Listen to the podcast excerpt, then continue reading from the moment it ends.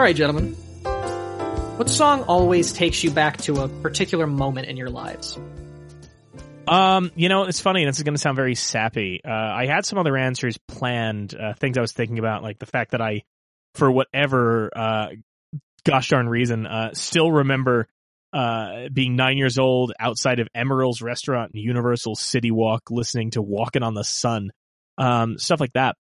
But I was thinking about growing up when you were a kid, when you're a young person, you listen to a lot of songs, uh, written about uh, heartbreak and written about uh, you know breakups, things like that, and you don't really know what that is. You know, you don't know how to process that emotion. I always think it's weird uh, that we we ask kids to read books that they can't possibly understand. No, uh, no junior high school student is going to understand why Jay Gatsby is doing what he's doing. And I, as a young person, you know, in high school, I got really into Bob Dylan. That was when I discovered Dylan, and I, I loved some of his angrier songs. I loved Maggie's Farm. I loved Positively Fourth Street, things like that. Um, because I was an angry little teenager. Uh, and I appreciated the music on Blood on the Tracks, which is his famous breakup album, but I didn't get it really. Um, and I remember it was the end of high school. I hadn't even started going to college yet. It was my, you know, senior year. And, uh, the girl that I was dating senior year who I guess we, we had thoughts at the time of like, we're going to be together forever. But of course you're not. She was going away to college. And I was a fuck up back then. And we were sitting together. Uh, I remember vividly sitting on a bench in the park nearby and we, she broke up with me. You know, she was like, I, you know, I went away for the summer. I went to Paris. I don't, I don't want to do this anymore.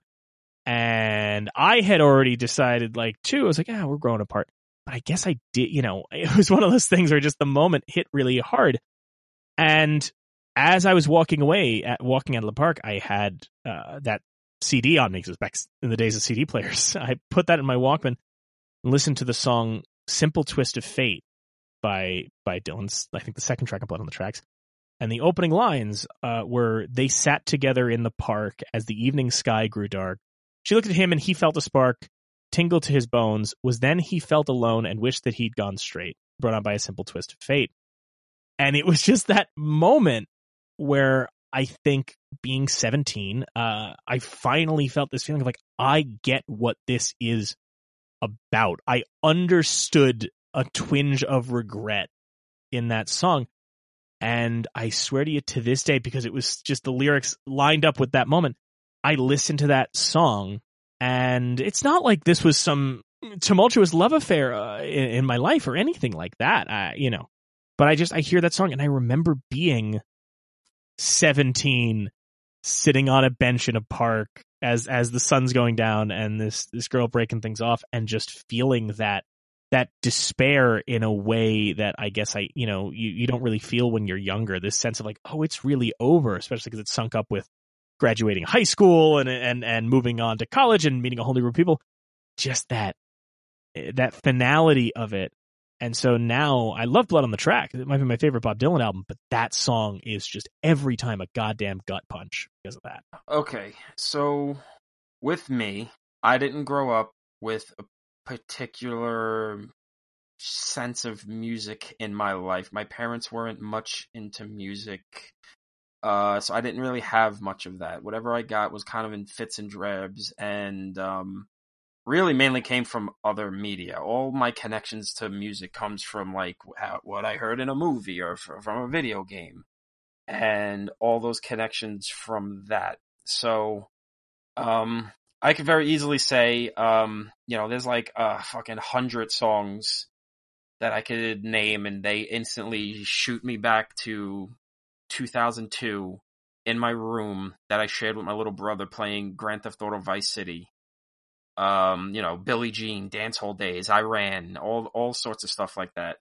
Um, but there's one song in particular that I connect to that every time I hear it, and it's it's like the one song from this band that I I even have, and I keep every time I get a new phone or iPod or what have you, I put it on my uh, my in in my music and it's because it just it just transports me back to senior year of high school where um, I started coming out of my shell. My uh, uh, my brother was finally in prison, so I could finally stop living in fear all the time. And I was coming out and having making friends and going out with people. And this was when this is at the height of Guitar Hero, and the amount of times me and my friends hung out, be it with alcohol or without alcohol, uh, watching my one friend. I mean, we'd all try, but one friend who was the best at Guitar Hero really try to what was it five star Kyle? What, what's like the highest ranking you can get? Like five stars oh, I think? yeah are you talking about like what 100% gold on expert? Something like that yeah. Watching my friend trying to do that on uh through the fire and flames by Dragon Force. Yep. Like it's not like a particularly great song or anything but I always put it on in my music uh, app on my phone because it's just every time I hear it, I'm sent right back to my bedroom or my living room or my friends' living rooms, wherever we were on a certain weekend in senior year of high school, summer of co- summer in going into college, of us just hanging around playing uh, Guitar Hero, and it's really tinged with a lot of fucking bittersweet emotions and melancholy because uh, it just reminds me of better days, more innocent days, I should say. Not even so much a case of, oh, back when the future was ahead of us and everything could, like, you know, the possibilities were endless. It's not so much that, like, whatever, we're 30 and, like, my life's not a fucking train wreck or anything. It's so much that there was like 11 of us, 13 of us, something like that. And including me, like three or four that didn't succumb to Trumpism and this neo-Nazi way of living that I now don't talk to most of these guys. The only ones I talk to are the ones that didn't succumb to it and just remembering the days before my friends were poisoned by suburban life and the suburban victim mentality that has been bred into everyone that doesn't leave their this goddamn area that is the suburbs of of New York. And I think back to this frankly ridiculous fucking heavy metal song. And all of the time we all spent trying to fucking five star this stupid thing on a stupid game that doesn't even exist anymore, basically. And I just remember so many things like it was yesterday. Some good, some bad, and but still all of it tinged with like almost like being a fucking veteran or something and like remembering all of the guys that I rem- that aren't around anymore because they aren't the guys I grew up with. Like when I cut ties with them, they were poisonous, hateful people, and they were not the the men I knew. And I don't know. I, I keep it going all the time to remember those days and to remind myself, like, I could have easily been like them.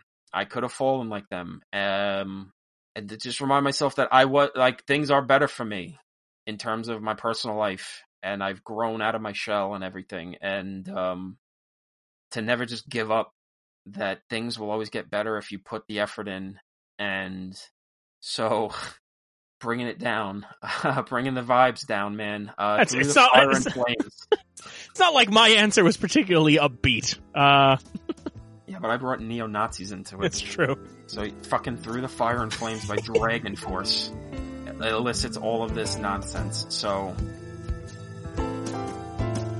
if you don't stick around until the end of the episode, you'll regret it. Maybe not today, maybe not tomorrow, but soon and for the rest of your life. That's because we're talking 1942's Casablanca here on You're Missing Out with special guest Brian DiLorenzo. Our guest today is the writer and director of the new film Myth, currently on Amazon Prime. Brian DiLorenzo joins us today to talk about Casablanca. Brian, thank you so much for joining us. Hey, thanks guys. I'm, I'm pumped to be here. I'm so glad that you came by, and uh, I'm so glad to get to speak to you. There, we've known each other for God, do we dare say the number? Uh, over a decade now, uh, in one form or another. Um, you, me, and Tom all know each other from back in our film school days. You were, you know, we were all film majors, but also you were the editor of the entertainment section of our college newspaper before I was. You were the person who, who preceded me there, and if it weren't for you, I certainly wouldn't have been involved in that. And not to mention uh, Tom, he, the first ever uh, writing he had published in a publication is thanks to you. Oh, uh, wow! Uh, this is yeah. very true. Yeah. So, thank you, buddy. it's yeah, it, I, I love the you know I have so many good memories from that from that era. Um, just working with you guys and like staying up till like you know midnight talking about like Lost or debating some you know. I I was running at the time. There was an art and literature magazine on campus, and apparently the art and literature magazine and the newspaper had a rivalry going back decades. Um, which I hadn't parted on me my freshman year, and then sophomore year, I ended up just following uh, a, a, girl to the informational meeting uh, at the newspaper. I met, you know, met you. We started talking, and immediately I was like, oh, "All right, let's do this." And it, you were so cool with so many different uh, ideas. You you let us dedicate an entire issue to Martin Scorsese you challenged me that there was nothing I could write that you wouldn't print, uh, which yeah, was an ongoing, an ongoing uh, affair. Um, I think you won. I, I, by the way, yes, I. Well, no, I didn't because I I wrote a piece. Uh, this is so. I wrote a piece that was so uh, angry and obscene because I started on the paper writing. Um, you had me doing these pieces that were like I would write it was like a point counterpoint and I would pick some pop culture thing that everybody liked and I would say why it sucked. And somebody yeah. else would say why it was good. And I wrote one that was so angry and obscene that you originally said I couldn't, you know, uh, you, you finally backed down and went, I can't print this. You're right. I can't print this. And then your last issue, you did a word jumble do you remember this? You did it. You published a word jumble wherein it contained every word of that piece, so you were able to tell me you technically printed it. Oh my god! Yeah, I remember that. It was. Um. It was like it was it was the perfect baller move to end your time at a college newspaper. It's just to go, yeah, I did it. Fine. Here's here's all these obscene words hidden in a word jumble. then we were almost sued by uh, LL Cool J for yes running yeah. an article well, that, that wasn't us, thankfully. That was the news section, right? That's right. Yeah, we, we dodged a bullet. We and no, we didn't get into trouble with the with the newspaper staff until after you left and I took over and I I got us kicked out of the newspaper. Yeah, for publishing it. Talk about LL Cool J.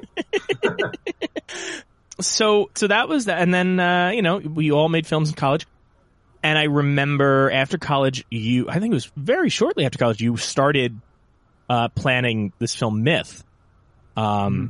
It's been a long time passion for you, this, this film, right? Yeah. Um, you know, I graduated in 2010, so it's crazy. It's already been like 10 years, but, um, yeah, I was, you know, just like everyone else, like trying to find some, some work after school had ended. And, um, I was definitely like ready to, um, to make another movie, but you know, it, it just takes so much effort. And um, luckily, you know, we still have like a good group of, of, you know, mostly people from from school that you know we went to school with um, that were willing to like help out and and be a part of it. So it took a good, you know, five six years to just kind of put it all together.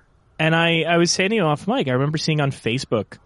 Uh, you posting the fundraising for it, and then I kind of I, I kind of got off Facebook uh, for a while, and I, I, didn't see anything about it. And then, sure enough, I think last year um, you were doing a promotional appearance for the finished product on um, on chatting with Asta, Asta Paredes' show or web show, which I watch anyway. And then I saw you on there, blew my mind, uh, small world stuff, and I just got so excited. I was like, he, he fucking did it! Oh my god, that rules! Uh, so I, I immediately went to Amazon Prime, uh, immediately watched it, and uh, it, it's it's one of those cases, uh, as I was telling you before, where most often when somebody from film school uh, makes a film and you watch it, if you feel like you've got to watch it a second time, that normally means they don't, you know, they didn't make it clear. But in this case, Myth is really the kind of film that I I felt I watched it the first time and I was I was drawn and I really enjoyed it. But I feel like I have to watch it again just to kind of see how how how it all comes together. It's it's uh, without giving too much away about the film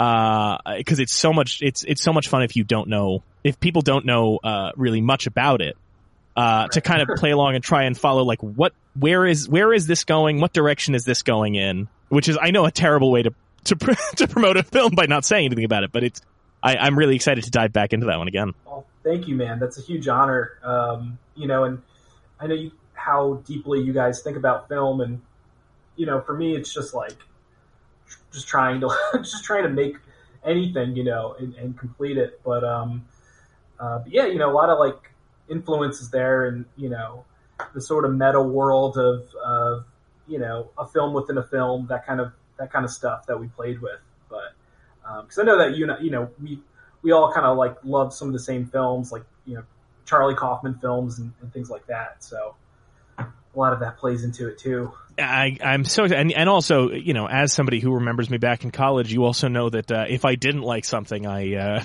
I was vocal about it. So yes. I'm yes. certainly, uh, uh, much to my detriment, I did not uh, keep my uh, opinions to myself. So you can you can know that it's sincere when I say it. Absolutely, you know, that's a that's a great thing. I mean, got got to keep it real out there. uh, that's you know that's that's that's us here on You're Missing Out. Always always keeping it real. Um, but of course, you know I, I I wanted you to come on the show, and I, I wanted to come on for something because again I want to make sure people know about your film, and I want to. So I wanted to bring you on for something that we knew people would want to check out, one of the big films. So I offered you Casablanca, and lo and behold, you told me that you had not uh, seen it before, which made me even more excited to have you come on and, and join us to talk about it. Yes, I was I got to say, a little intimidated because you know you're talking about like kind of like one of the cornerstones of film uh, history, and um, I was over the weekend I was trying to prep for this the show, and, and I was like, oh my god. I, first of all, I was like, why did I start doing this now? Like, I, I should have been like researching for weeks because there's just like so much there, um, which I'm sure we'll get into in the show. But, but, um, but yeah, it's it's it's an amazing film, and I, you know, pumped to be uh, talking about it today. well, before you know, for, to start us off, uh, let's talk about why the National Film Registry picked the film. So this is what the registry had to say about Casablanca.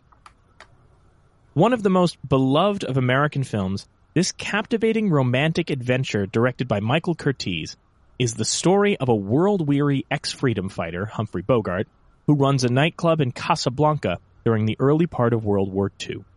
Despite pressure from the local authorities, led by the wily Captain Renault, Claude Rains, Rick's Cafe has become a haven for refugees.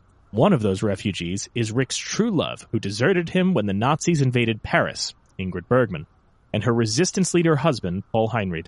How the triangle would resolve itself wasn't known even to cast members until the last days of filming. Though often lacking logical cohesion, the film's dialogue and the timelessness of world events swirling around Casablanca made the eventual Best Picture winner a favorite with wartime audiences. So that's what the registry had to say. I'm going to throw something out there. The lacking logical cohesion line is weird. Not sure where that comes from. Um, that's a bit like. I think um, because I did have this one thought watching it because it's been a bit since I've seen mm-hmm. it. I saw it the first time, I think in, either in college or sometime after college. So I was grown when I saw it first time. But watching it this time, I did just keep like they kept trying to explain it away, but I just kept saying, "Well, just fucking kill him." Yeah, no, no, no. Don't get me wrong. There's there. I I do agree, and, and uh, I was listening to Roger Ebert's commentary on the film from the two discs that Warner Brothers put out, and there's certainly logical flaws. What I'm saying is more sometimes when you find these registry statements, there's sentences in there where it's like, why are you saying this?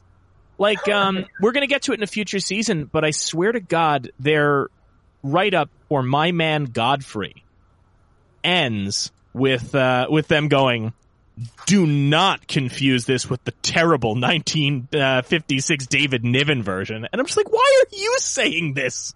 You're the Library of Congress. Why are you catty? Well, at least it feels like in this case, it.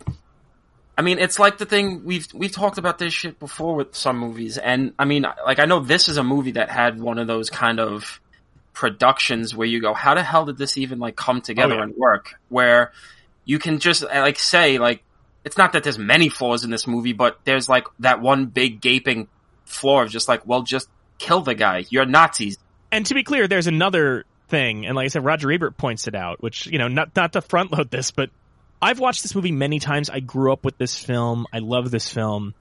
Um, you know, and I feel like I also, as all of us, I think, do. I think we all know this film before we even saw it because It pops up in so many Looney Tunes things and so many, you know, if you went to Disney MGM Studios as a kid, it's on the ride and they lie and tell you they have the actual plane there, which way they 100% did not. And it's just a Um, movie that characters in other movies watch all the time. Yeah. And you just get so much of it. But like, I, I think it's just one of those cases that like, in the statement, it's just like, okay, there may be like a big flaw or two that might get some of you like literal minded, you know, Yeah. Twitter scolds get up in a, up in a r- uproar, but like this movie's so great in spite of its nightmare production and frankly these flaws, and like also just the entire like MacGuffin is just not a, a real thing. Yeah. And well, that's the thing. It's, but so what struck me about it is not even about the statement. It's an accurate statement. But Tom, you know, we've read enough of these now where they're so kind of cut and dry, like, here's facts that every once in a while when they editorialize, it just throws you for a loop. Well, it feels like the Um, whoever whoever had to write this statement was like probably one of the people that didn't vote for Casablanca. Like one of our, like someone we would have probably had as a professor at film school who's just like, well, you know what, Casablanca is actually bad. You know what's really good? This obscure Hungarian movie that's a Casablanca knockoff. And I'm like, okay, guy, really? Uh, maybe they, maybe they preferred Casablanco, the, the, um, Cabo uh, Blanco. Cabo Blanco, the Charles, is it Charles Bronson? Of course, it's The Charles. Bronson. shitty, the shitty Charles Bronson remake? Listen, because when you What? because when you think of a good replacement for Humphrey Bogart, your first thought goes to, "Hey, I'm Charles Bronson. I'm gonna fight the Nazis." Oh my god. Yeah, uh, this is, Sounds amazing. there's there's oh Brian, you have no idea the amount of so there was there was Cabo Blanco with uh, Charles Bronson. They also attempted a remake called Havana with Robert Redford in like the 90s. There have also been two television versions.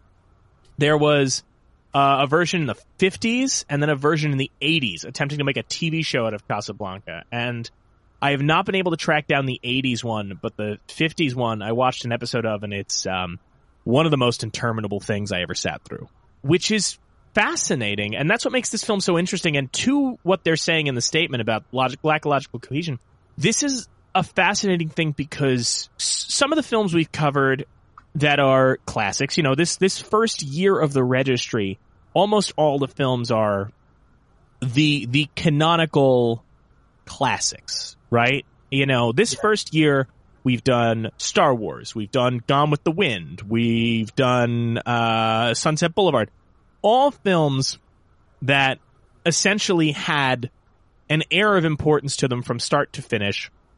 You know, Gone with the Wind, everybody knew what that was going to be when they were making it. Uh, people had their doubts about Star Wars, of course, but it was still this expensive production. What's so fascinating about Casablanca is it's a canonical, you know, canonical film. It's one of the greatest films ever made. No one seemed to think that as they were making it. Um, No. this was, this was a, an afterthought. Um, Ingrid Bergman apparently till the day she died was surprised that people even remembered Casablanca because she was spent all of the production of Casablanca thinking about how she was about to go shoot for Whom the Bell Tolls, which she thought was going to be her big movie. So this movie is, and you know, and and as people have talked about, this was a movie that was being written on the fly. You know, when they went in to pitch it at the, you know, to the studio, they didn't have an ending. Um, when they were made, you know, this was so out, out of control. When this film was first announced, the only reason they announced it at all was because Warner Brothers was put out a press release saying Ronald Reagan was going to star, just because they wanted Ronald Reagan's name in the paper again. He was never considered for the role, but they were just using it as like, ah, pick a movie we've got coming out. Casablanca, fine, we'll say he's in it so that we can get Reagan's name in print again. Uh, which, please imagine this movie with Ronald Reagan in the lead. What a what a fucking nightmare that would have been. Probably wouldn't ended up being, uh, you know, one of the greatest films of all time. Uh, yeah, it's it's fascinating. But so yes, so as we were indicating, it's, it's a it's a weird case, and they've tried to replicate it since with the sh- TV shows with Cabo Blanco, and no one has been able to do it. It's a weird thing where everything just sort of fell into place so perfectly on this, and it sh- it should not have worked, and it it endures, uh, it's, which is uh, it's lightning in a bottle. I mean, it's just what it's. Uh, you know, we did um this isn't Bogart's like first movie. I mean, we we we No. dealt with his kind of big coming out uh with like the Maltese Falcon, but this feels like the kind of movie that wouldn't have worked if this was like 5 years later in Bogart's career and he was Humphrey Bogart and you can I don't know, you kind of need to have a bit of a distance from this guy. It's funny you mentioned that Tom, because what's interesting about Bogart, part of the reason Bogart's in this film, because he was not the first choice. First choice was supposed to be someone we've talked about in another episode, which is did you do you know who I'm talking about, Tom? No. You're gonna I think you're gonna find this interesting. It was George Raft, who you might remember uh, from a previous episode where we did Some Like It Hot. Interesting. The the the bad guy from Some Like It Hot. Yeah. was supposed to be it. Part of the reason we have Humphrey Bogart in the role is because uh, you remember back when we did on uh, Maltese Falcon, we talked about that movie Dead End, Yeah. which was like you know Humphrey Bogart's breakout. Well, Bogart and the Dead End kids, or the kids from that movie, all get signed to a contract with Warner Brothers, uh, and they get put in a James Cagney vehicle called Angels with Dirty Faces. Which, if either of you guys have, have not seen, wild movie, great movie.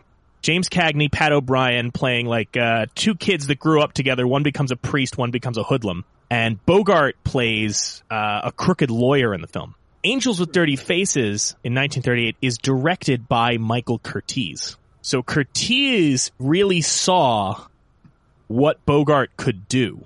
So he was already in Bogart's corner. And by the time Bogart breaks, you know, with Maltese Falcon, Curtiz is already in the pocket for this guy. They're willing to take a chance on this guy. And that's how you end up with Bogart in Casablanca, which I think is so interesting. Is that also the uh, the inspiration for uh, Angels with Filthy Souls, the uh, the movie within a movie in, in Home Alone? Yes, absolutely. All of those old gangster films uh, are are so present in those uh, in the uh, oh my god, why am I forgetting the line? Uh, here, keep the change, you filthy animal. Yes, Yeah, that's the that's the quote. Yes, yeah, it's it's all like based on those old gangster films, and in fact, uh, there was concern about putting Bogart in this film uh, about how people might perceive him as a gangster, which is why there were specific instructions that he couldn't wear a hat for the majority of the movie. They thought if he was wearing a hat, he would look too much like a gangster. So that's why he's mostly mostly hatless in the film. So you've got him, you got Ingrid. The interesting thing is most of the cast of this film is actually uh, real immigrants and refugees too. Yeah. There's very few uh, natural born Americans in this film, which I think adds such a great flavor to it and makes Bogart feel like more of an outsider. Oh, absolutely. And I mean, it uh, definitely brings some flavor and, and really brings out the emotions in the uh, the what's the song where they're singing at the end in the bar and they're trying- Marseille. Yeah, where they're drowning out the Nazis from singing and Oh my god. so many of these um extras and these supporting characters were refugees, so they got all swept up in the moment, and uh, it adds to it. Which also to bring it back to the nightmare logic nonsense of the making of this movie, the scene where fucking Bogart nods his head and says, "Yeah, it's okay to to play the song." He. he he didn't know what he was actually doing in that shot. They just said, "Come to the set, nod, and Yeah. Just leave." And he's like, "Um, okay." And yeah, so they were kind of just uh kind of just putting this shit together and uh with uh duct tape and spit. Uh Yeah. I mean, even the set, the reason we all think about the cinematography of this movie and those incredible shadows, right? Mm-hmm. The reason that those shadows are there is that the sets looked so cheap that if you lit them the way that a Hollywood movie would light a set, they would look like obvious uh, set pieces. And also Rick's Cafe was the only set they built. Yeah. Everything else was just leftovers uh they had on this on the lot. So yeah, it, it's fascinating, and um, I do want to say, uh, you know, in terms of the other people they have in there. First off, let me say one thing, and I, I hate to put this uh, episode in a particular point in time because obviously we're recording it now; it'll be released much later. I have to just acknowledge when I watched Casablanca to first take notes, I did so um, this past Friday, which was uh, two days after uh, the or three days. Um, no, two days after the the horrific uh, uh, attack on the U.S. Capitol uh, by Nazis. and uh, I had been having a real hard time the last couple days processing that because it's a it's a traumatic event. And the scene where they start singing Le Marseillaise, uh, I just noticed that I had started crying, profoundly crying, uh, and I realized like, right, this. I, and it was great because I kind of just got the sense of like, man, imagine how this must have felt. Imagine how that Le Marseillaise scene must have felt in 1942 watching that in the theater. You know, it's Yeah, easy to during World War II, right? Yes, yeah, that's the script. I believe was written. The original play was written, I believe, pre Pearl Harbor. Yeah. Um, but when Yeah. they pitched it to the studio, it was like a week after. Well, it was actually in like in the studio basically, and after Pearl Harbor, like one of the readers was like, "Well, wait a minute, let's let's pull this thing out," and I think it's a good time for it now. And they, uh, Warner Brothers, kind of agreed and uh, kind of half-assed the making of this movie, and accidentally stumbled into a classic because uh, they wanted some uh, World War II content. It's it's yeah, and um, but I so guess there was. Uh, oh, sorry. no, guys. please go right ahead. Oh, I, was- I guess there was another film called like Algiers. Al- Yes. That um, pre- preceded it, and um, I guess that was like a hit for them. So they were like, "Oh, we need more exotic films." So you know, they started on like with maybe like just Casablanca being like an exotic European thing for them, which you know. because the the play that it's based on is called Everybody Comes to Rick's, and they Yeah. retitled it Casablanca, thinking, well, it'll get the people who saw Algiers in. yeah, I don't. I've never seen that film. I don't know if it's still, if that one's still around or not. But obviously, you know, Casablanca eclipsed it Yeah, in any way. And it's so fascinating too. I think with this movie, uh, for a movie that was kind of brushed off, so many people in it are integral to film history. Um, one thing I didn't realize until this viewing, and I feel very silly, uh, but you know, I watched a lot when I was a kid. Um, Major Strasser, the the Nazi in the film. Did either of you guys happen to catch who that was? Yeah, Conrad Veidt. Conrad Veidt, who most people would probably know as Cesare in the Cabinet of Dr. Caligari. Yep. Oh wow! the somnambulist and Dr. Caligari, and then even um, even the the croupier E- Emile, the guy who's dealing the cards. Um, that's Marcel Dalio, who was in um, two of Jean Renoir's uh, greatest films, Grand Illusion and Rules of the Game. And now here he is in America playing, uh, you know, the the eighth most important character in the movie, if even. Well, and Conrad Veidt came to America because he was very loudly anti-Nazi, and uh, the Nazis were coming to kill him, and he Yeah, had well- to escape. His wife was Jewish, I believe. yeah, and Uh, and he I was think that's why very yeah. loudly, like loudly anti-Nazi, and uh, when he came to America, he put it in his contract that I'm just always going to play villains because I want people to just instinctively hate Nazis. I don't Yeah. want to. I don't want to have any good portrayals of Germans right now. So, just uh, only Nazis, only bad guys. So everyone says fuck the Nazis. what a sacrifice! Yeah, that I mean, like, you know, I'm gonna make myself hated because It's- I am German. it's so fa- I mean, you know, again, there's so many people in this thing, you know. I mean, half the Uh, cast of Maltese Falcons in it. Yeah, yeah. Uh, and I think that's so interesting too. Um, that you've got, you know, when people think of this film, uh, when they parodies him, Looney Tunes parodies this film, you know, so many times. They even did a full remake called Carrot Blanca in the '90s, and you know, there's always imitations of Peter Lorre and Sydney Greenstreet, and you kind of forget how little they're actually in the movie considering how often they get brought up with regard to the film. yeah, You know, Greenstreet's only got what two scenes, and Lorre is gone. he's killed like ten minutes in. Yeah, Yeah, he he was he blew my mind. Like when I, you know, was watching it, like I immediately my mind went back to like, you know, nine like cartoons from when I was like a little kid. I'm like, oh yeah, that's the Looney Tunes guy. you can just tell by like the voice and like his face is just so distinctive. But uh, yeah, he didn't. He doesn't. he's not in the film for that long. No, and it's it's so funny because the thing that cracks me up with the movie, I guess, is um, you know, obviously this became a movie that was an important part of almost all of the stars' legacies. Uh, you know, it's the movie that Bogart heard about the most, uh, that Bergman heard about the most, uh, all that. You know, even if you had a minor role in this movie, you were known for it forever, with the exception of the man who is arguably the third lead, Paul Henreid, who apparently hated making the movie, uh, didn't want to take the role. Uh, Pauline Kael said it basically labeled him as a stiff forever. He had, and, and no one talks about him. He's the only way he's, he's so non-existent in this movie. Uh, despite being billed third.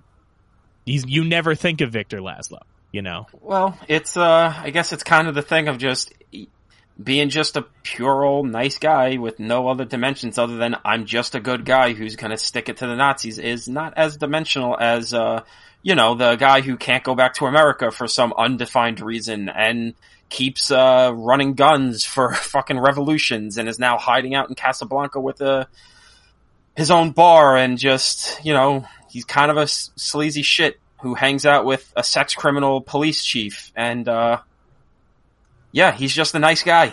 He's a good dude. There's not much to him than that. Yeah, I and it's funny you mentioned the quote unquote sex criminal police chief because uh you know uh Brian I know you said you hadn't seen this before and Tom you had seen it before but when when was the first time you saw it? Oh boy. I mean, uh, well, it's pre-Letterboxd, so, uh, probably like around 2013 or something. I didn't log, I don't have it logged in before Yeah. this rewatch. Uh, so it's funny because I didn't really know or have any connection to Claude Rains at that time. So like, I just didn't even know he was in it when I was sit, when I was sitting down to watch it this week. And between my Universal horror binge I've been doing with so much Claude Rains and then having Mr. Smith Goes to Washington, uh, you know, in this season of the show, it's like a lot of Claude Rains, and uh, yeah, he's he, he's not afraid to really play uh bad guys. Well, what I find so funny is I grew up with this film. I couldn't tell you the first time I watched it because I just it was one of those things where it came up so often in like I said Looney Tunes parodies and then in the Great Movie Ride and Disney and there's so many different references to it that I just it was this thing that as a kid I had to see. So I grew up with this film um I knew the beats because I watched it when I was a little kid. Uh, I certainly did not get the implications that Oh, Claude yeah. Rains was um, uh, making women uh, have sex with him in exchange for freedom. So as a result, I never remember that part. so every time I watch it, I'm always struck by how explicit that is. You know what else is very striking? He's 53 in this movie. Jesus, is he really? Yeah, he was born in 1889. How how was he alive to make Lawrence of Arabia? Well, he you watch Lawrence of Arabia, and he looks like he's not that much alive because he died like two years later. Wow. Oh my god. I always think of um, Mike. I always think of too. Whenever I hear Claude Rains, I think of Rocky Horror. Claude Rains like is the Invisible Claude Man. Yes. Yeah, Which he is my favorite Universal monster because uh, he's just I love Claude Rains, and I forgot he was in this, and I'm watching it, and I'm like, oh, he's my favorite. He's again, I don't like the character, guys. you know, Twitter, don't get Yeah. mad at me for this, but like, he's a great character because I loved. I kind of like his little side journey he's going on throughout this. So like by the end, where he's him and Rick are about to go and fight some uh, Nazis, it's like, wow, I did not expect this turn from this fucking shithead. But uh, yeah. I like it. It's a kind of a weird, you know, like the end. Uh, not to fast forward too much, but it's like, you know, like the film ends. Obviously, Rick, you know, spoil spoiler alert. You know, he chooses to stay back and let them go to America. Um, but you know, he's kind of like I mean, the famous line, like, "This is the start of a beautiful um, friendship." It's kind of I wasn't expecting that from these two characters who didn't seem like they were like all that great of friends or you know had this huge affinity for each other. I guess you know, but then in the end, they are just like they're gonna like hang out in Casablanca now. Like I'm always curious, like what what the next scene would be. Um, if you're just see these two guys like hanging out together. Well, after, see, I think the next scene is um, they have to storm Jabba the Hutt's palace to save an old friend because they're clearly just Han Solo and Lando Calrissian. Uh, it's funny you mentioned the next scene though, Brian, because they originally wanted to shoot a, a scene after that.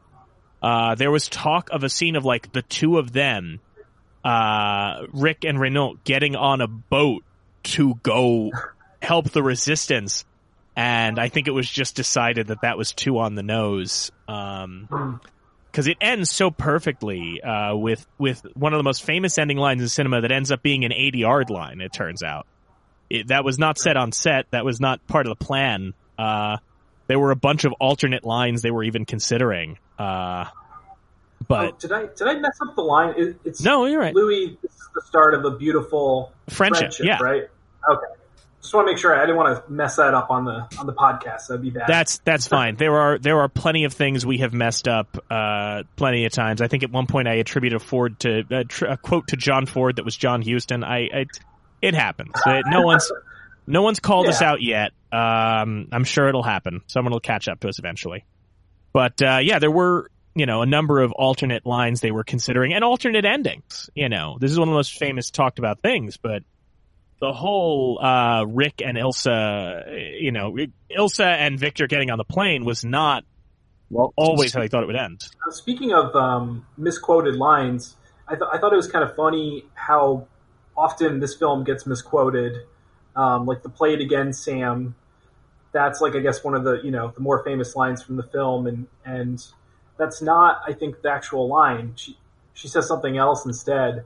But you know, it's like the you know Luke, I am your father. Like Yeah. people just well, because it's always because the line I believe is just play as time goes by, uh, or you know something like play it Sam, and then like play as time goes by, something like that. And you're right with the Luke, I am your father, where the line is you know no, I am your father. It always gets misquoted, but it gets misquoted in a way that like they add people always add a word that gives it context. Mm. Because I think if you said to somebody play as time goes by, they're not going to recognize that quote. You know, it's like the it's like the uh, SNL sketch from that Daniel Craig episode where they're just saying, you know, oh, name the quote. I'm going out now. Oh, of course it's from this. You know, like no one's going to get it from that. so you always add like that extra little bit that gives the context of, oh, okay, yeah, play it. You know, such a and it's funny, you know, uh, a lot of people don't realize that uh, as time goes by, which is the song that's used in the film, it's this uh, acclaimed uh, song. Now it was, uh, I think the the AFI voted it the number two greatest song in all of cinema, uh, behind "Somewhere Over the Rainbow." NPR called it the greatest movie song. It a lot of people would assume that it won an Oscar because of how important it is, but uh, as time goes by, it was not written for the film. It was uh it was a song written by Herman Hupfeld in a 1931 musical called Everybody's Welcome. It was written the song was written into the original play uh, Everybody Comes to Rick's. And when they were making the movie, uh, the composer actually didn't like the song and insisted on writing a new one. The idea being they would shoot the movie first with as time goes by as a factor uh, as a song in the scene, and they would go back and reshoot it with a new song. But by the time the composer uh, had written the new song to take the place of his Time Goes By," uh, Ingrid Bergman had already cut her hair for "For Whom the Bell Tolls," so they couldn't do reshoots. So they were stuck with "As Time Goes By," which he was not thrilled with, and he wrote the the score around "As Time Goes By," and now it's one of the most iconic movie songs that we almost didn't have. It's uh, it's kind of like when uh, when Stanley Kubrick uh, used uh, those classical songs as the temp track for 2001, and then uh, ultimately ended up uh, keeping them as opposed to the original score. Again, this movie was a gigantic mistake, and it all worked out for the benefit for everyone involved, except for Henreid, because, uh, well, uh, nobody liked working with him. Yeah, he was apparently miserable on set. Called Ber- uh, Bogart a mediocre actor, and uh, uh, Bergman did not like him and called him a prima donna. Yeah. And that's part of the problem too with the movie is is or not the problem with the movie, but the problem with the movie they tried to make, which was I I- the directors, the producers wanted this movie to be a uh, a love triangle where you didn't know who Ilsa was going to choose by the end or who Ilsa really loved, but the chemistry between Bergman and Bogart is so good, and there's no chemistry between her and Henreid. So the entire time, uh, there's nobody watching this thing who's like, "Oh, who does she really love?" You know who she really loves. Mhm. It's Which the, it's is, so uh, obvious the whole time. Which is funny because the first stuff they shot in the movie is the flashback stuff, and Bergman was just like, "Well, who the hell is she actually supposed to be in love with? Like, how do I play this?" And Curtiz was just like, "Eh, play it half and half," because they were just literally just like, "Well, what what do I do?" And it's it it is wild that how great the chemistry is between Bogart and Bergman because uh, they didn't talk when they weren't shooting because Bogart's wife was so convinced he was banging her that she kept like verbally abusing him in his dressing room before t- uh, setups that he was ju- he would just get so fucking annoyed and pissed off that when they were done shooting he'd just like leave and just like play chess by himself or whatever the fuck because he was just like my wife is driving me fucking crazy. I'm not even gonna p- put any goddamn fuel on this fire. And it's wild that they even have any chemistry let alone as dyna- dynamic a set of chemistry as they do because yeah. Well, he did he did talk to her a little bit because the story goes that before they started shooting the film, Bogart was teaching Bergman how to play poker. Yeah And while he was teaching her, he happened to, you know, when they were passing around and, and you know, asking her to call, uh, he used the phrase, here's looking at you, kid. yeah And he ultimately would use that in the flashback. yeah It's which a was line. yeah. yeah, it was improvised, and Curtiz loved it so much it becomes one of the iconic lines of the film. Yeah, I mean it's the thing at the end of the movie. Yeah, I'm surprised too that like um, that they used the line so as many times as they did. Like I always just think about the end, but he says it like in Paris, and then I think he says it like again in the middle. He gets like a good four or five times, I think, out of that. It's it's a remarkable thing because you know we talk about putting this thing together uh, as it goes along, and it is a you know I think there's a temptation and and Brian, I mean obviously you you've got a film of your own you've been uh, you know that you have now. And when you're making a film, there's always this temptation to kind of have everything figured out ahead of time because look, these things cost money and and uh, these things take time, and you want to you know you, you want to make sure everything's going to work out. Uh, and with this film, they had so many opportunities to kind of develop Rick and Ilsa's relationship and develop the characters and the interplay.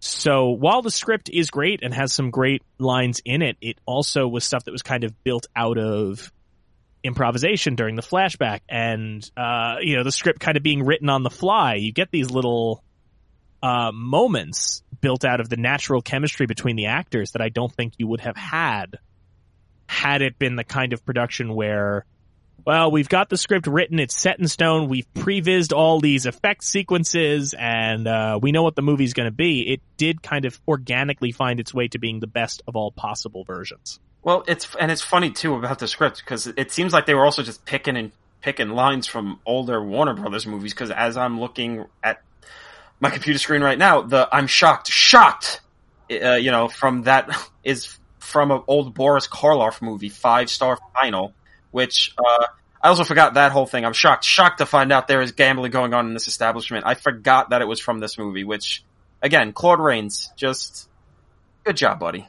You're, you're, you're my favorite. You're my favorite little fella. my favorite 52 year old weird sex criminal man. Now, Brian, let me let me ask you from a directorial perspective because again, you've you've got a feature out now.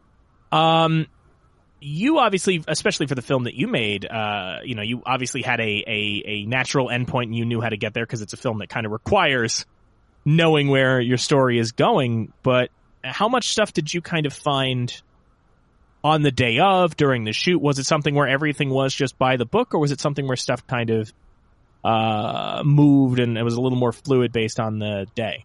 Yeah, I mean, you know, very different experience, but just you know, in terms of of when you're kind of like watching over all these different elements at play, um, I would be, you know, my I would be going like a thousand different directions at once, and then you really have the actors there who are solely focused on their character and their lines and what they can do and stuff. So that's really when you get the good shit. You know, is like when you get them to um, rehearse it, go over it, and then make those changes that you know could just be like you know cutting a line or maybe like changing uh, an inflection or something. Um, and we had tons of that, you know, throughout the shoot. Throughout the shoot, so um, I know, like uh, in this, like I guess Humphrey Bogart, um, he added like the, ch- the whole chess thing because he was like a huge chess player, and you know that became part of the character. So I don't know, whenever there is like an opportunity for you know someone else to come in and give thought to um, to a character, I think it's I think it's always a good thing. I mean, you might not necessarily agree, you know, all the time with uh, with the change, but um, just getting different perspectives on things can, can really help. It's it's so interesting too because you know people don't give Curtiz a lot of credit as a as a filmmaker. Um, you know, I, I think that uh, you know I remember uh, Roger Ebert had the quote. Uh, he was quoting someone else, but I'm I'm just attributing it to Ebert because I can't remember who it was now. Um, saying that this film is the ultimate refutation of the auteur theory, which is which frustrates me a bit because yes, it was kind of made on the fly, but I I've watched a number of of Curtiz's films. Um, Angels Dirty Faces. This he did a couple of those Errol Flynn adventure films, uh, The Adventures of Robin Hood and uh, Seahawk. Uh, I love those films as a kid. Uh, and just because he doesn't have the most distinct visual language, I, I, don't think he should be, or because he was so willing to collaborate, I think people kind of write him off. Uh, with Casablanca, he made a point, and with a lot of his films, uh, people complain that the shots are not particularly memorable in Casablanca. Uh, and that's because Curtiz's attitude was he doesn't want to do a single shot that doesn't service the story. He doesn't want a camera to move in any way that's not in which, service which of what's being said. Also, a weird thing to lay lob at Casablanca because it's a fucking gorgeous movie. Like, what the yeah. hell are people talking about? I mean, this this this is again. It feels like another case of people like thinking they understand what the auteur theory is and not really getting it because it's like would eh, like it, it feels like people are just assuming like oh this movie was kind of a nightmare to make and it was kind of like found as they went so it was like a collaboration and blah blah blah but it's like all right but would you say that like apocalypse now wasn't an auteurist movie from the mind of Francis Ford Coppola. Like, no. I mean, that movie was a little a nightmare. Literally destroyed a man's mind. But, I mean, eh, I don't know. People, eh, listen, evergreen tweet pinned on my page. People are dumb. I don't know what else to say. Well, it's also like I, I, have never understood this idea. Not to get too in the weeds, uh, but you know, Brian, we're all film school brats. You could probably uh, speak to this too you know, I, I think there's a lot of misunderstanding, uh, people our age and, you know, maybe a little older, but like a misunderstanding of the auteur theory where the idea, it has been reduced to this idea that, well, that means that the director is the be all end all and every decision is attributed to them and they're the ultimate decider. And where that irks me is that, you know, even uh, the, the people who kind of originate that auteur theory, the, the original advocates for it, the Cahiers du Cinema guys, the Francois Truffaut, Jean-Luc Godard, that whole group, they were always working on each other's films. They were always contributing. You know, there are so many of those movies where it's like, well, you know, tr- this is Truffaut's film, but Godard shot this, and and uh, Melville was over here, and and and Jacques Demy was here, and they were all working on it, and all collaborating, and so I I'm always confused when pe- when we've kind, you know, the auteur theory is just attributing, uh, I think a particular style or a particular message that draws these artists in. I'm I'm confused as to why there's this sense now, especially like I said, people are who kind of attribute, kind of think of it as well. The auteur theory means that a director has is is literally deciding the color of every curtain and and every single element, and they are in control of everything. You know.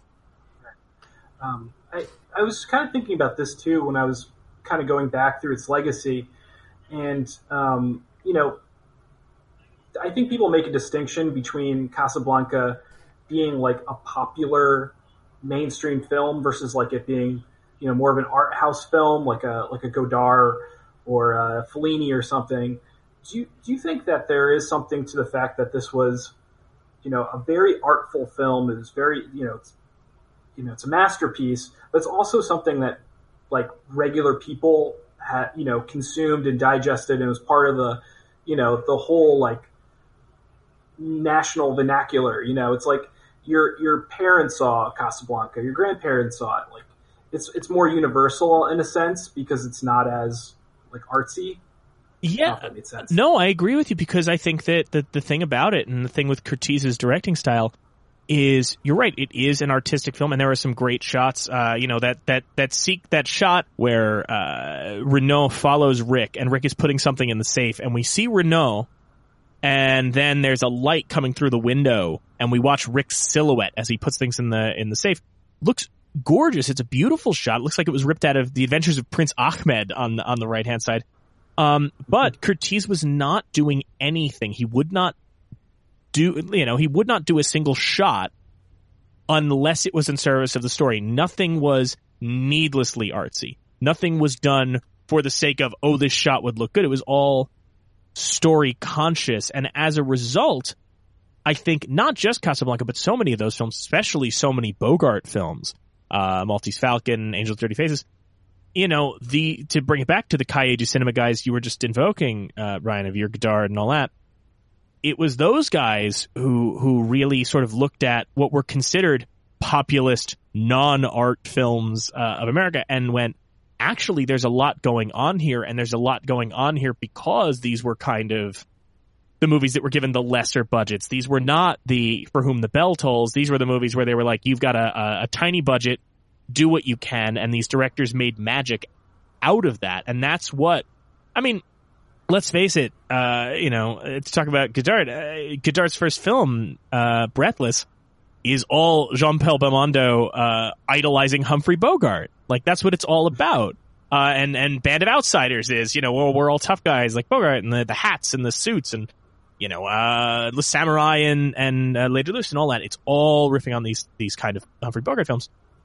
So I think that you're right in the fact that they were popular films and they don't, it doesn't get it to do that way. And yet you don't get any of those European art films without those guys looking at those guys and, and women, you know, uh, but those filmmakers looking at these American films like Casablanca and going, there's actually more to this than you guys are giving it credit for. There's actually more to this movie than just the story. There's more to this movie than just Rick and Ilsa.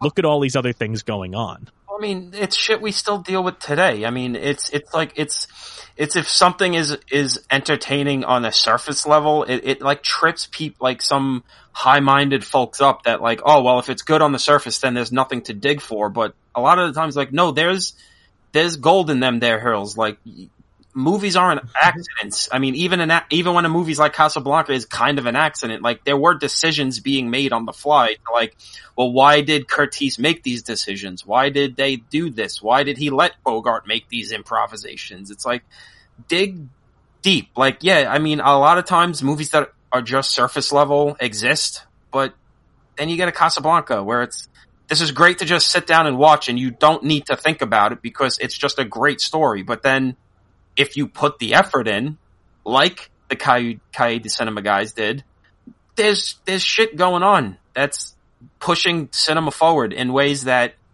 if you just pull your heads out of your goddamn asses, like it's a, it's just, it's, it's art. It's, it's not just content as, as the qualities of the days.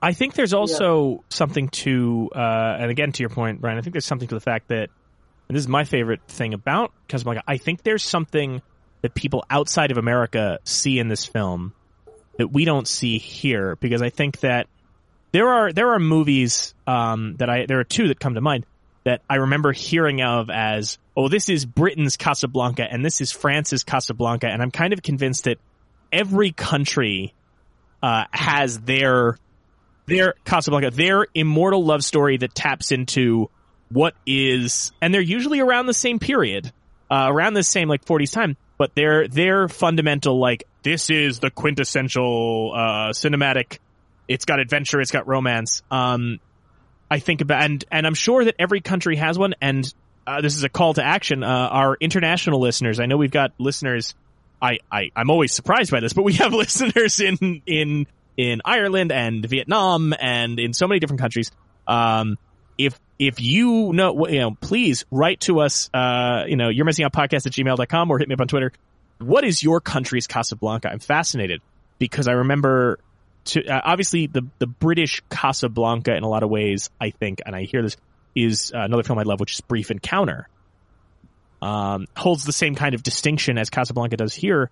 And in France, I, you know, I remember in high school reading about um, Children of Paradise and how Children of Paradise is like the French Casablanca, and they're each, all three of them, the same kind of story of there's a love triangle involved, and there's all this this heartache, and there's an element of adventure to them, especially Children of Paradise. But what's great is when you watch them all together, you kind of see like, oh, of course, the British Casablanca would be about a housewife living a life of quiet desperation. Uh, and of course, the French Casablanca would involve a, a mime and, uh, you know, and the Nazi occupation of France. And then the American version of the same story is about essentially Rick as a metaphor for America's own reluctance to join the war effort. When you look at it in that context, and I think that most Americans were just watching it as a populist film, but I think across the world, when they watch it, there's something so fundamentally American to it, you know, and especially to Rick. Just just having Humphrey Bogart in that role, I, I think is like cements, you know, part of that like old Hollywood American, um, you know, not not only just legacy, but like th- this idealism, like you know, when you when other countries are thinking about us and they're thinking about Hollywood, you know, especially old Hollywood, um, he's one of the first faces that I see, you know, in, in, my mind, you know, is, is Humphrey Bogart, you know, with the cigarette, you know, in the white tux. And um, he just kind of almost symbolizes, you know, that, that sort of ideal. Um, that I'm sure a lot of people kind of looked up to. Yeah, I mean that's you know again to go back to I mean that's that's what that's the whole arc in Breathless. I, I fully agree. But I think that one thing I want to give credit for, you know, Bogart gets a lot of credit for this movie as he should. You know, he's iconic in it. I, especially on this most recent viewing, could not get over Ingrid Bergman's performance. I was so struck by how many things she does that no other person could pull off as well. She takes lines that that should just be, you know, lines on paper. That should just be like, you know, getting the point across the way that she delivers you used to be a much better liar sam the way that and of course anybody who listens to the podcast you must remember this knows the way that she does the da da da da da da da it all just there's such an incredible presence to her in this movie and i think that without it with anybody else in that role with any other actress um it doesn't work because you need to imme- it's kind of like uh, you know when we talked on Gone with the Wind, uh, Tom, we talked about how I think it's so important, and George Cukor did a great job of making sure that every one of the Southern men is just pale and washed out and uninteresting, so that when Gable comes on screen, he obviously pops. Right? Yeah. Yeah. I think the same way even though there's a lot of different people and and there's a, a, fascinating cast of characters everybody from you know uh, the the pudgy uh, waiter working there, you know, with the German accent, to the people, uh, you know, the pickpocket. There's so many colorful characters in this film, and yet Ilsa is immediately just every time she's on screen, you can't take your eyes off her. She's doing so many things. The way that she smiles at at Bogart in the flashback, the the incredible. Uh, I made a note here saying the look on Bergman's face when, as time goes by, plays is is masterful maybe the best close up since the Passion of Joan of Arc. Like the the the faces she's making as Sam plays as time goes by. You don't actually even need the flashback stuff because she is telling you everything about her and Rick's past in just her face while that song plays. Well, it's without her and her, the kind of presence she brings because I don't know if you could really like just cast someone who who just could make that kind of presence. Like I, it's just, I, I don't know how to explain it, but like she just has this presence and you need it because it's not even just her effect on Rick. It's also her effect on Laszlo. And even to an extent, like it's not very obvious, but even her effect on Claude Rains' character, like you get the sense he makes the change he does because he sees what this woman does to this guy he thought he knew so well was like just this low down, dirty, just mercenary. And he like, he, he sees, he can now see like what Rick sees and he gets it and he gets why Rick does what he does and he then he makes a change and it's the most important part of the movie. I mean, even more than Rick. I mean, Humphrey Bogart's a big important part of this movie, but if you don't believe these three men would in their their ways at different points in time would fight the Nazis and put their lives at risk for her, the movie just doesn't work. And and there's also this element too, and what I love is that this is one of and it's it's so funny that this ending was sort of tossed on at the end. Not tossed on, but you know, they they they weren't sure how it was going to end because so many movies do that cliche that I, you know, Tom, I, you know, we, we've both talked about, uh, you know, the things that we're kind of a sucker for. And I know this is, you know, the kind of ending that you're, that is more your wheelhouse of those things of the, you know, the guy who's like, you know, uh, I ain't good enough for her. You know, this is, uh, you know, I, I, I love her and we love each other, but she deserves somebody better and I'm going to walk off into the sunset. What I love about this is that it actually pulls that off in a way that so many movies when it ends that way and he walks off in the sunset, you're like, no, turn around, go back, go back to her. Like you and, you know, uh, you know, you guys, Michael Paré, you, you should be with her. Turn around, go back. What I love about this is that it ends with Rick making this decision of, yeah, I love her. We love each other, but she should be with him because he is a better guy and, and those two would, you know, she'll be better off with him. And even though you can tell those two love each other, uh, Rick and Ilsa, you do also fully buy, like, yeah, I get it. She should be with him. Like, you totally understand his thinking and, and he's right. Um, not that you don't want those two together, but you know, that it, this is actually the perfect execution of they love each other, but she, you know, she should be with someone better. Like she could do better with him. That, that her and Laszlo will do better things. And I think the important po- moment in that scene is him lying to Laszlo yes. and saying oh. she tried to convince me she still loves me, but I know she, I knew she didn't. But doing that to protect you, I'm gonna let you guys go. And then Claude Rains going, "What the hell are you talking about? I know you're full of shit." And to bring it back to brief encounter, what I love is Laszlo, in his face, doesn't buy it either. Yeah, it's he doesn't say it, but it's like when Rick is saying, you know, she uh, she said she loved me, but I knew it was a lie all three of those people in that space and Rains too, like everyone in that space knows that that's not true, but they all decide to agree to that lie, which to bring it back to brief encounter, it's like my favorite part of brief encounter is the husband saying, you've been a long ways away. Thank you for coming back to me. This idea of just like, I know this isn't true. I know that you have feelings for somebody else. So thank you for staying with me. It's such a great moment, you know?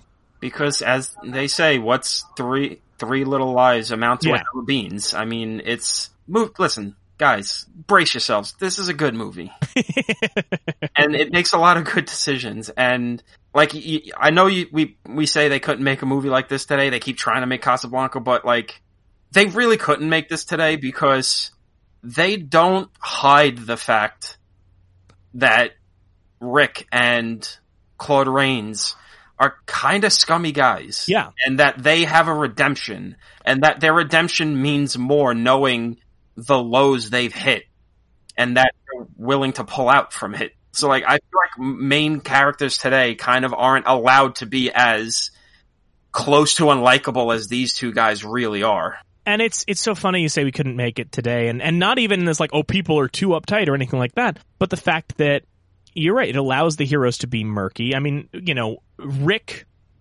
is clearly a and Rick's turn in Casablanca is very much echoed in Han Solo.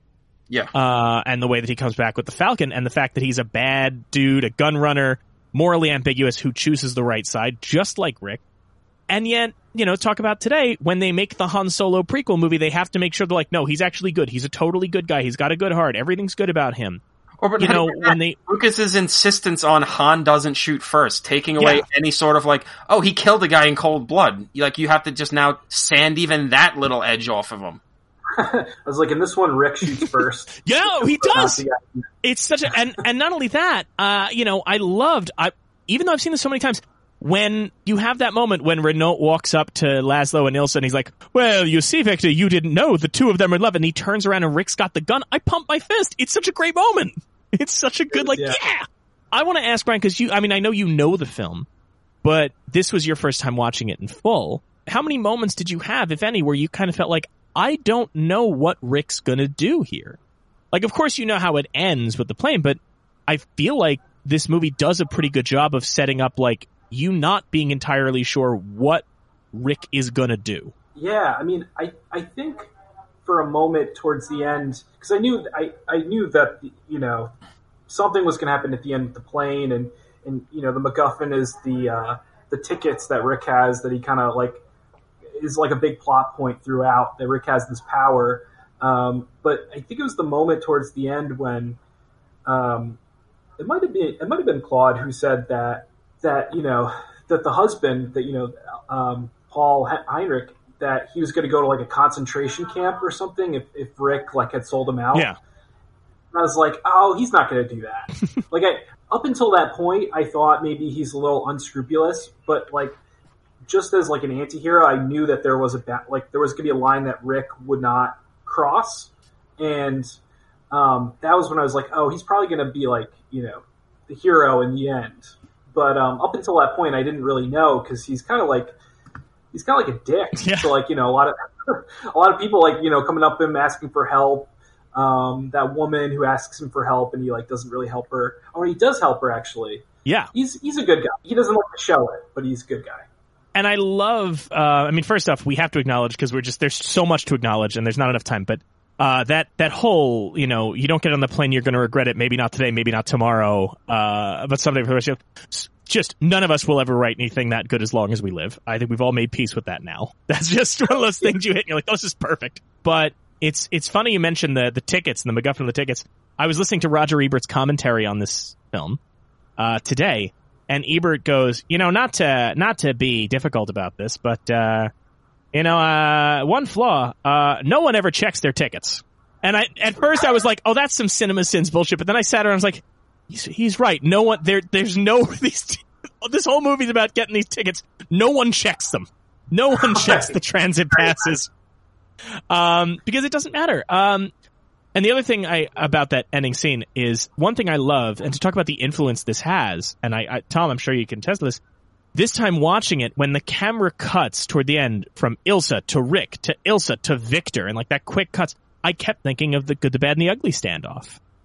Oh, how that had to be a factor. Uh, post-war, I mean, I think, I mean, I know, I, have read that Sergio Leone watched as many movies as he could, and there was like a big bootleg fucking cinema, like, real scheme going on in Italy during the war because, uh, Mussolini wasn't letting, uh, movies play, and, uh, so I'm sure at some point between now and uh, I guess I'll say Colossus of Rhodes when he starts directing his own stuff that he saw Casablanca and was like, oh yes, this is how I need to do this thing in all my movies of just rapid cut close-ups. Now we're running low on, on time because, of course, you know Brian, you got stuff to do. But I do want to take a couple things to single out and then touch on what you want to uh, single out. But we ha- we haven't even talked about Dooley Wilson, who is incredible in this movie as Sam. I mean, especially look, we do we do Brian, we do a lot of old movies on this podcast, and uh, the the treatment of people of color in uh, pretty much any film besides the Learning Tree that we've done is abysmal. Um, so to see Dooley Wilson as Sam, and to imagine, quite frankly, what arguments must have been going on at the studio when the writers and the producers were going, yes, his best friend in the world is a black man who he treats equally, who has a kind of heroic role in the film, uh, you know, and it's never commented on, and and there's nothing criti- you know, there's nothing, um, uh, you know, there's no effort to make him lesser. Uh, I love Dooley Wilson in this film, and it's one of the few films he made, and he's just so instantly iconic in this movie. And to speak of iconic, the God, that shot after Ilsa leaves, you know, the, the famous of all the gin joints in all the world, just. Oh, yeah. His, Wilson's performance in that scene, because I think everybody talks about Rick and his, you know, Bogart's delivery of, of all the gin joints and the, the way he slams the table. But we've all been on sets And we all know firsthand a good performance, even a great performance, can be absolutely ruined if the other person in the scene isn't there for it. If if the other guy talking to Rick during that scene had been stiff, had not known how to respond to those deliveries, that scene would have died. That scene would have seen over the top, was even flat. But Dooley Wilson is the perfect scene partner to Bogart in every single scene that he's in in this film. Yeah, there's an incredible part too when Rick is waiting for Ilsa to come back to the club, and he's just like drinking by himself, like in the dark, Yes. with like no one there, and and Sam is like, "I'm gonna stay with you," and he tells like, "No, I'll go home," and he's like, "I'm gonna stay with you," and I was like, "You never had a scene like that Yeah. in you know 1940 cinema, like you know, which I you know, it's pretty amazing." And that incredible white suit that Bogart is wearing, where that bright white suit in that absolutely pitch black set is incredible. Brian, but we always wrap up talking Oscars, but did you have anything else you wanted to add before we talk about Casablanca's Oscar history? I, you know, yeah, just I wanted to actually shout out my friend who, um, Dan, who gave me the DVD to watch, and he, um, when I asked him if he could describe the word in one word, he had said um, smooth, Mhm. and I thought that was like a great adjective just for this film. Is like everything is smooth from beginning to end. There's, you know, it's like a just a master built, you know, Swiss watch or something, you know, and the, you know, and I. I know it didn't. It didn't sweep the Oscars, but it won a few, right? I mean, Yeah, we're we're gonna touch on we're gonna touch on what it was. So, uh, Casablanca won Best Picture in its year. It was nominated alongside For Whom the Bell Tolls, which was the other Ingrid Bergman film. Um, Ernst Lubitsch's Heaven Can Wait, which uh, is not the uh, Warren Beatty film.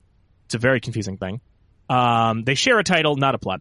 Uh, the Human Comedy, in which we serve, um, which is uh, uh, David Lean film to bring up brief encounter. Uh, Madame Curie, The More the Merrier, The Oxbow Incident, The Song of Bernadette, and Watch on the Rhine. Those were all the Best Picture nominees. Uh, Casablanca won Best Picture. It won Best Director for Michael Curtiz. Humphrey Bogart was nominated for Best Actor, but lost to Paul Lukas in Watch on the Rhine, which is another World War II themed film. Claude Rains was nominated for Best Supporting Actor for this film, lost to Charles Coburn in The More the Merrier. The film won Best Adapted Screenplay. It was nominated for Best Scoring, but lost to The Song of Bernadette. Best Cinematography lost to Song of Bernadette, and Best Film Editing, which lost to a film called Air Force, which, uh, listen, no, I, I, Song of Bernadette is a fine film, but it is wild to me that it won for, uh, score and cinematography. The other thing worth noting, Ingrid Bergman, despite being amazing in this film, is not even nominated for Best Actress for this film. She does get a Best Actress nomination for For Whom the Bell Tolls, which, uh, I'll say it, she's not great in. She's fine. Um, It's her blood diamond. it's very weird. it's very weird. Um, I will say something that's going to get Tom very mad, though. Well, you already pissed me off by telling me Claude Rains didn't get shit, so. Uh, what if I told you that, uh, having watched all these films, Mhm. I would have given it to Charles Coburn in The More the Merrier too. Coburn is very good in The More the Merrier. You're Um, lucky you're not next to me. um, it's fascinating. Michael Curtiz. Uh, one thing I love about Curtiz that's fascinating is he won Best Director this year. In 1938, he was nominated for Best Director twice. He was nominated for Four Daughters, and he was also nominated for Angels with Dirty Faces. Both. Like, imagine getting nominated for Best Director for two different movies in the same year. Bonkers. did did he win? No. one of the two. No, he did not, uh, unfortunately. But he did win. He did win for a short film uh, called Sons of Liberty the year prior. He's a fascinating filmmaker. I'm, you know, Curtiz. He doesn't get enough credit. Guy makes Adventures of Robin Hood, Yankee Doodle Dandy, uh, Mildred Pierce, White Christmas, King Creole with Elvis. Curtiz had an incredible career. But so Casablanca ends up. It does win Best Picture, despite not being one of the favorites and not being one that the studios dumped a lot of money into. It's fascinating that this thing kind of won, and I have to imagine that it was kind of, at least in studio considerations, kind of an underdog. You know, it certainly was not. For whom the bell tolls was more hyped. Uh, Madame Curie has Greer Garson. Uh, you know, Watch on the Rhine is a big deal with Paul Lukas. Uh, You know, it kind of feels like even though now it's this established classic and rightfully so, nobody really had high expectations for this movie, and it ends up becoming a, a classic. It's also uh, one thing worth noting was released in November of 1942 in New York when it debuted. So the New York Film Critics Circle gave it Best Picture for 1942. I'm sorry, it, it nominated it. It it, but the New York Film Critics Circle gave the award to In Which We Serve. But the Academy decided that it wouldn't count for their nominations until its national release in 1943. So Casablanca basic is is the only film uh, to win Best Picture, technically the year after it came out, which is a very weird uh, kind of divide there. Huh. Yeah, it's uh, it's fascinating, you know.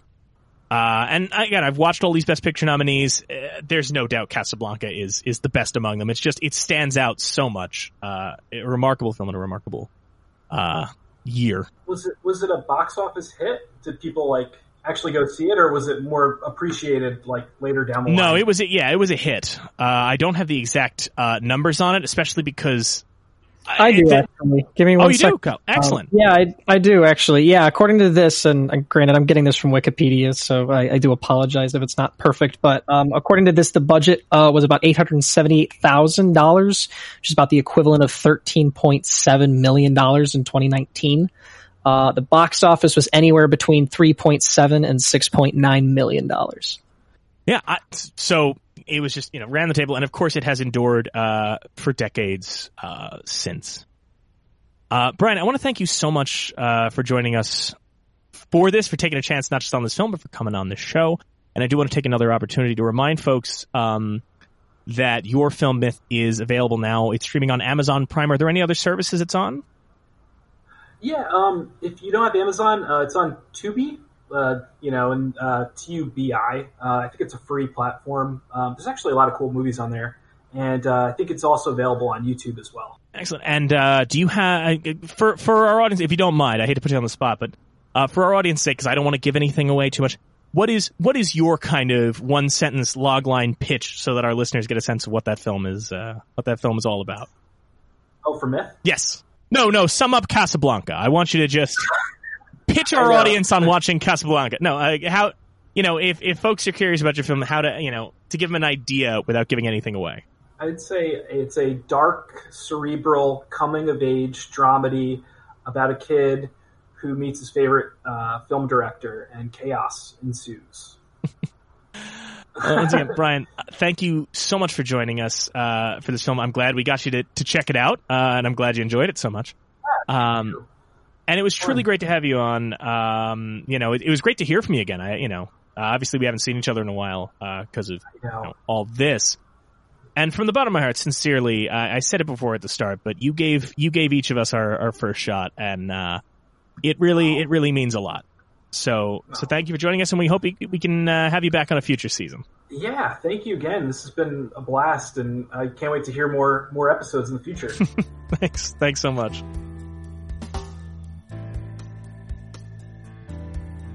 So Casablanca was one of my uh, film blots, I guess. I hadn't seen it. Obviously, uh, one of the classics that everybody's like, ah, you gotta watch it. Like, it's like Citizen Kane up there. Um, and I wasn't disappointed. Uh, a lot of what I'm uh, noticing with the films this season, and I don't want to delve too much into this because we'll probably do this during the wrap up, but I feel like a lot of these first season movies are based on the way that um you know a- lot of the timelessness of the cinematography i think we're talking about um you know I, I've got a buddy of mine hopefully that we can get on the show that had recommended casablanca to me after i did a double feature of la la land and allied um that just coincidentally happened to use elements of that film and um i don't i don't i don't know i i, I guess as much as I want to, as much as I like harping on its legacy and and the importance of the film, I feel like there is one aspect that I did want to touch on. It's a little bit of a blot on on its own uh, legacy that I don't think we really touched on. One of the stories I wanted to mention, and it actually connects with the Oscar talk that we've had. Um, but one of the things that kind of irked me doing research about this film was finding out that the producer uh, Hal Wallis, um, when he got up to accept the award, uh, was pretty much uh, blocked from doing that uh, because the studio head at the time, Jack Warner, decided to rush up uh, to the stage and accept it on his behalf.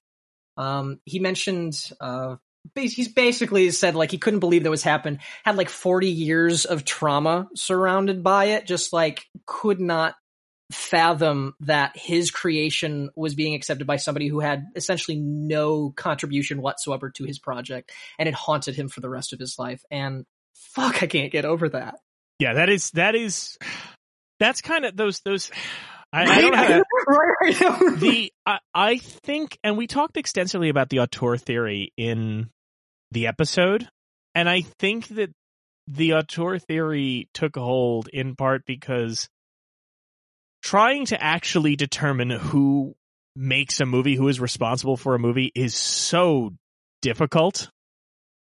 Uh, it's so confusing and and so chaotic in terms of well, who did what and who did this that I think people just like a neat little package of uh of okay, fine, it's all the director. That's it. We know who to give credit to now because it's so much more complicated than that.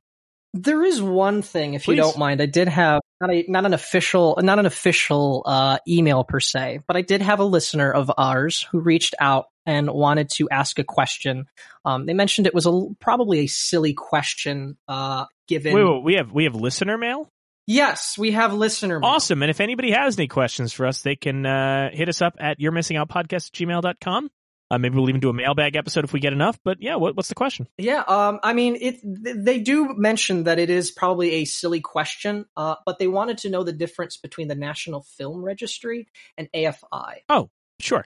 Okay, so uh, I'm I'm happy to take this one. Uh, so the difference is, uh, the, I, I, don't know if they mean the list or the organizations, but um, so the American Film Institute is a nonprofit organization, but it's a private organization that funds film education uh, and preservation. Uh, you know, many people attended the AFI Conservatory. Uh, Darren Aronofsky, David Lynch, uh, to name a few. Wally Pfister, uh, more recently, uh, Terrence Malick, Patty Jenkins. But that's a, a private organization, and their lists, their 100 greatest movies, or whatever, are just lists that they made. Uh, they polled people and they made these lists uh, from a jury of just, oh, these are the greatest films. And they're a very reputable organization and, uh, you know, have done a lot of good uh, in film history uh, and film conservation. Uh, wonderful organization. you know, I loved the AFI list growing up, but that's a private organization. the National Film Registry is a portion of the Library of Congress. That's a, a government organization. So uh, the AFI is just a, a private group, uh, kind of like the Academy or the Golden Globes or something like that, where it's a private group of people uh, who come together and their mission is film education and preservation. So that's their lists are just a, a, jury coming together to pick like, oh, these are the greatest films, but it doesn't go any further than that. With the National Film Registry, it's done with preservation as the primary goal. So the idea is instead of picking films based on just, oh, we think of the greatest films of all time, the National Film Registry's goal is picking films that are worthy of preservation. And that doesn't always mean because it's the greatest movies ever made. And in the first year, yeah, we mostly get that. But, you know, as we move on, you guys are going to see we get things like Duck and Cover. We get things, uh, old reels of film and film serials and things that are just culturally significant. So it's more about the idea of telling the story of America and preserving our cultural heritage, uh, our collective cultural heritage through preserving film. Um, so yeah, one's private, one's public. It's uh, they're they're different things with very different missions, um, but both uh, wonderful organizations that I support. To wrap up like we usually do, what films would you guys include in the registry? Uh, remember, it must be an American film that's at least 10 years old. So I was thinking about it, and there's a lot of films I could have picked. I think for a long time I actually had a different film in mind for this. Uh, there's a little more one to one. But I was trying to think about what has endured about Casablanca and why it still hits as hard as it does. Because there's certainly plenty of films from that era that meant a lot in that era that aren't uh, if we're talking about films that kind of reflect the American wartime experience, a movie like Mrs. Miniver hasn't endured the way that Casablanca has. Great film, but hasn't endured the way it has, or Watch on the Rhine or anything like that. And I think what it is and what makes Casablanca so universal is it is a movie about heartache and regret and uh, you know running into somebody you used to love or that you still love and and that twinge you know um that uh, in a way uh there's that feeling you know how people say it's better to have loved and lost? You know if we're lucky we all have a Rick or an Ilsa in our lives you know that we have that and that feeling and that experience uh and that even though those memories hurt uh you know it's better uh to feel that hurt than to have never felt it at all and that that's kind of to me the the central thing in this movie is it's it's so many people try and remake Casablanca and they're missing that. You could you don't need the war stuff. You don't need the Nazis. You don't need any of that because what it's really about is Rick running into Ilsa. Ilsa with this other man. What does he do? Can he make himself the person that she would have wanted him to be? So with that in mind, I started thinking about a film that also really touches on the idea of lost love and and how do you process a, how do you process heartache? And how do you process the the memories of what you could have had those sad memories? Uh, and a movie that also in its own way is kind of a thriller. It's a film that uh, is is an undeniable classic to me. It is a film that stands out as one of the best films if not the best film of the decade it came out in and the kind of movie that just was undeniable. Uh, I, I keep using the word undeniable. I shouldn't lean on that too much, but it was a thing that you knew about and you've heard about. Even if you haven't seen it, you've heard about it. Uh, and it was so unique and it just gets to the heart of this feeling so much, which is Charlie Kaufman and Michel Gondry's uh, Eternal Sunshine of the Spotless Mind from 2004. I mean, you know, so many movies since Casablanca have tried to tell that story ha- have tried to tap into the idea of okay, how do you deal with a lost love? And in that way, uh, you know, most of them fail because they're just trying to do what Casablanca did, and Casablanca did it right. Eternal Sunshine introduces this brilliant conceit of if you could erase those memories, should you? Um, you know that that brilliant premise uh, that we all kind of feel when we're feeling down, when we feel that lost love, we think, can I just, what if I could just wipe it out? And so many people who, after a relationship ends, they go, ah, I'm just going to tear up all the photographs and throw out all their stuff. And I don't want to think about it anymore. And the movie has this beautiful message, this beautiful idea of no, hang on to these memories, even if they hurt because they matter. And this was a special moment and, and this meant something. It was a remarkable film when it came out. I remember when it came out and thinking just, oh god, I've never seen anything like this. Especially because when it came out, I had not seen uh, the Spike Jonze films that he did with Charlie Kaufman because I was just too young. I didn't know being John Malkovich. I didn't know uh, adaptation. Uh, it was my first exposure to Charlie Kaufman, first exposure to Michel Gondry, and I was just blown away. It, it, I I had never seen anything like it, and I think that a lot of people felt that way. It's a, such a weird out there movie, but it won the Oscar for screenplay. Uh, Winslet got a nomination for Best Actress that I, I, don't remember the year that well. She probably should have just won it. Uh, yeah, maybe maybe should have just won it. So it, it's just an incredible film, uh, a, a unique film, and I think that again, when you talk about the greatest films of the 2000s, if you talk, you know, Lord of the Rings probably comes up, and then Dark Knight comes up. Those are the big populist films. But once you get past that, Eternal Sunshine comes up pretty damn quick. Um, it's maybe career best performances from Winslet and Carey. Incredible scenes that you never forget. Ironically, uh, even that goddamn polyphonic spree song just sticks with you. Incredible film. Uh, absolutely should be in the registry. Captures the 2000s in a in a perfect way. Has the manic pixie dream girl stuff without being over the top with it because it kind of helps birth that trope. Beautiful film, wonderful film, and I think really touches on the same theme as Casablanca, but in a radically different way. So Eternal Sunshine of the Spotless Mind should absolutely be in the National Film Registry. 2020, you almost think that uh, Charlie Kaufman Eternal Sunshine himself because he seems like he forgot he keeps making these same movies over and over again, and then he made one for Netflix that was like, oh yeah, Charlie Kaufman seeing a Charlie Kaufman movie, awesome. Um, yeah, Eternal Sunshine, pretty good, pretty good stuff. I don't know what else to say about it. Uh, I need to rewatch it again. It's been a bit. So my movie, uh, I, I kind of took a similar uh, track to Mike. I mean, a lot of the stuff he was saying in his lead up to Eternal Sunshine kind of fits to what uh, my pick is. Uh, not in the same way. It's not a thriller in its way. It's not a genre film, um, but it is a movie about a kind of tragic uh, love triangle and about the yearning, aching pain of loving someone from afar, being unable to love them. Uh, it's very much um, uh, set uh, in the, way this filmmaker is always good at doing, uh, uh, eliciting a time and a place and getting you into the mindset of these people. Uh, one of the most richly realized movies I've ever seen. Uh, one of his most richly realized movies ever uh, he's ever done. Um, it's just achingly romantic and sad, and just I think it's one of his best movies. Um, I don't really. it's political in its own ways, but it's not like a war movie or anything like that but it's got a deep political bent to it if if you're willing to pay attention to the movie at hand instead of just getting distracted by the costumes. It's some of the best work from all, all three of the actors at the center of this uh, tragic love triangle. Um, my pick is uh, The Age of Innocence by Martin Scorsese. Uh, you know, one of his uh, typical uh, gangster movies. Um, so much gunfire in this one, a lot of dead bodies. Uh, I think this movie's fucking great. Uh, I picked it up when the Criterion put it out, and uh, the sale was up, and I was able to grab it, and I watched it, and I loved it. I think it's, um, if you discount Goodfellas because it was, you know, that was made in '89 and came out in '90. I think this is maybe the best thing he did in the '90s. It's either a toss up between that or Bringing Out the Dead.